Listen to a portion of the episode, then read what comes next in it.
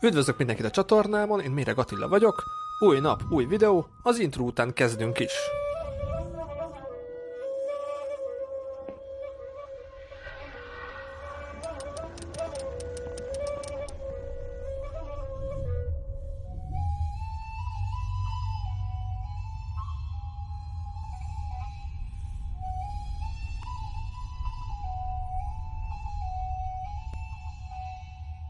Szép jó reggelt, Ulu, üdvözöllek a műsorban, nagyon örülök, hogy egy újabb utazót üdvözölhetek itt nálam. Sziasztok, üdvözlégyetek, Ulu vagyok a kocsma turista. Pontosan, te a kocsma turistának vagy a szíve, a lelke, a kitalálója. Adódik is a kérdés, hogy hogy jött az ötlet, hogy te a világ kocsmáiról fogsz, akarsz egy blogot indítani. Több nullás kilométer kövem is volt, ez elindult egyrészt az egyedülutazásból, másrészt pedig az utazáson kocsmázásból. Ez a kettő történet lökött párhuzamosan bele a blogba. Gyakorlatilag a egyedül utazás volt az, ami miatt elindult maga a blog, amikor először mentem életembe egyedül utazni Nápolyba és környékére, akkor az azonnal megfertőzött és azonnal függőjévé váltam amikor hazatértem onnét, akkor rögtön kerestem a lehetőséget arra, hogy tudnám pótolni ezt az érdekességet, változatosságot és spontaneitást először csak saját magamnak, amit az egyedül utazás megad, ahol annyi minden történik, amire nem számítok. Ebből jött az egyedül kocsmatúrázás. Ugyanolyan spontán kezdtem el, de rögtön felismertem, hogy ez lesz a megoldás arra, amit megvalósítani szeretnék. Ekkor azonban már fel voltam vértezve egy ötlettel, hogy jó lenne majd a világ kocsmáiról írni, mert még korábban egy horvátországi opátiai vagy abáziai élmény illetve egy hévízi élmény kapcsán, pozitív élmény sorozat kapcsán láttam azt, hogy mennyire jó tudnak esni a jó leső kocsmák a utazáson, és nem csak az ital kínálatukkal, hanem pont azzal, ahogy hozzáállnak az utazóhoz, ahogy a vendégek, illetve a kocsmárosok mesélnek a környezetükről, ahogy a kocsmai jelenetekből sok minden megtudható az adott helyről. Félretettem akkor ezt magamnak, hogy na majd egyszer Viszont ahogy elkezdtem ezt az egyedül kocsmatúrázást, akkor abból kiderült, hogy ez a történet lesz az, amit megírni szeretnék. Ezt el is kezdtem egy jó idő és rákészülés után, 10 hónapba telt. Egyes szám első személyben kezdtem el gyakorlatlanul írni a történetemről, kronológiai sorrendbe. Gyorsan rá kellett jönnöm, hogy nem ez lesz az, amivel ezt a lehető legjobban fel lehet dolgozni, ezért küldetésé tettem, hogy inkább a városok kocsma életét mutassam be az utána érkezőknek. A blog most lesz 5 éves, ehhez gratulálok.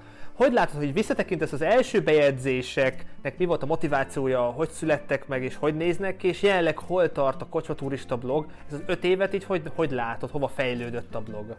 A legfontosabb fejlődési irány az az volt, amikor rájöttem, hogy hosszú távon én városok kocsma életét szeretném bemutatni, illetve tematikusan az érdeklődések alapján szeretném az embereket elvezetni a kocsmákhoz. Nem feltétlen egy kocsmákról írni sorozatban sok cikket, hanem helyszín alapon, gondolkodva és tálalva mutatni meg az embereknek, hogyha itt utaztok, akkor ilyen kocsmavilágra számítsatok, akkor itt ezeket a különlegességeket próbáljátok ki, ezekkel a jellegzetességekkel ismerkedni ismerkedjetek meg, erre figyeljetek oda is, ezek ennek a környéknek a legérdemlegesebb kocsmái, illetve kocsma negyedei. 2020 tavasza óta megy a 2.0-ás változat, Nyilván ez még inkább egy szerkezeti változás volt, ezt fel kell tölteni tartalommal, ez azóta is zajlik.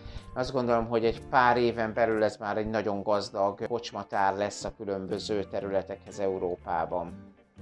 És te tavaly éltél Bécsben, és a bécsi kocsmákról, a bécsi kocsma kultúráról majd egy másik műsort szeretnék annak majd szentelni.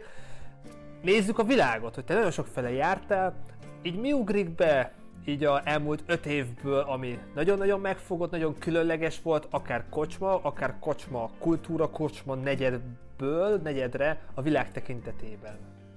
A változatossága ennek az, hogy kimeríthetetlen meglepetés faktor van ebben, folyamatosan meg tud lepni.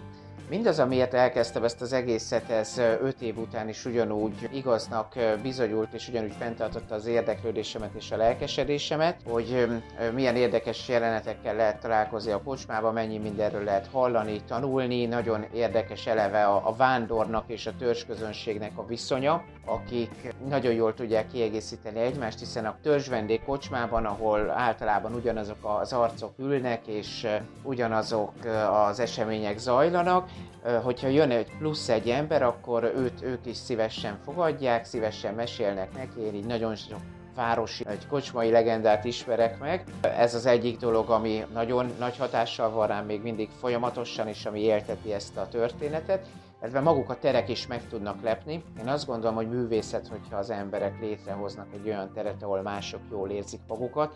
Ez egyik kedvenc kocsma fajtám az, amikor szinte mint egy kiállítás úgy kell megtekinteni a kocsmát. Nagyon szeretem a design kocsmákat, illetve a Magyarországon a tromkocsmákat, ahol folyamatosan lehet érdekességekbe botlani.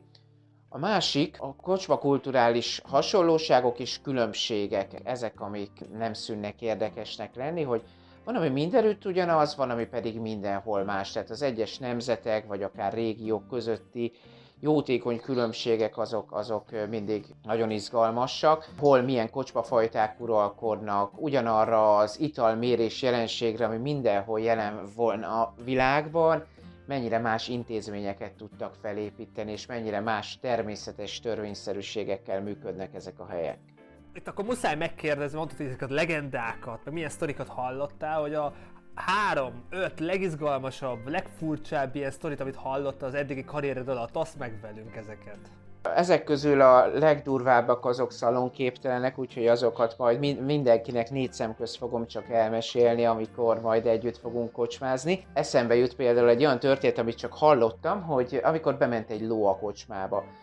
Budapesten van egy pár arc, aki lóval járja a várost, remélem van rá engedélyük, és nem én hívom fel rájuk a figyelmet. Leszokták parkolni a lovat a kocsma elé. Egyszer viszont a ló elszabadult, és mint egy kutya ugyanúgy bement a gazdája után a kocsmába, és arra lett figyelmes a kocsma népe, a legenda szerint, hogy egy lófej benéz a kocsma ablakon, és türelmesen figyeli ivó gazdáját pedig egyik személyes kedvenc történetem, amikor Bolonyában találtam egy eleve vizuálisan is érdekfeszítő kocsmát. Egy nagyon nagy karakter volt a kocsmáros, aki amúgy videókat forgat, már kisfilm is készült nála. Azzal szórakoztatta saját magát és az erre fogékony népét, hogy fekete-fehér régi olasz videóklipeket vetett egy középkori templom falára a kocsmán kívül, és mindig bement, komótosan kiszolgálta az adott vendéget, majd fogta magát, és kiült a nála sokkal kisebb kis székére,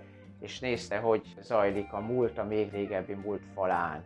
Szintén nagyon érdekes, hogy a kalapjaimnak egyel több kocsma élménye van, mint nekem, ugyanis az egyik kalapom járt BDSM buliban, én pedig soha. Nem is vágytam oda, viszont ez zajlott az egyik kocsmában, amikor megérkeztem az alaksorba. A földszintjét fedeztem fel a helynek, viszont a cigarettázó vendégek közül az egyik lány megkérdezte, hogy leviheti-e magával a kalapomat a buliba, és én szavaztam neki bizalmat, hogy lásson olyat a kalapom, amit én még nem, és visszahozta nekem, úgyhogy ő meghálálta a bizalmat, pedig már lopták el kocsmából taxival is a kalapomat, de ez a történet ez szintén emlékezetes maradt. Kedves nézőink, ha akartok még sok-sok szaftos, izgalmas történetet olvasni Uluval, meg a kalapjával, link a bloghoz ott lesz a videó alatt. Ulu, kérdezik tőled egy csomó minden a bécsi ausztriai sörökről, a kocsma kultúráról, de azt majd egy másik műsorba. Ez a műsorban jelenleg ennyi volt, foglak még keresni a jövőbe, addig is vigyázz magadra. Visszatérünk. Szevasz!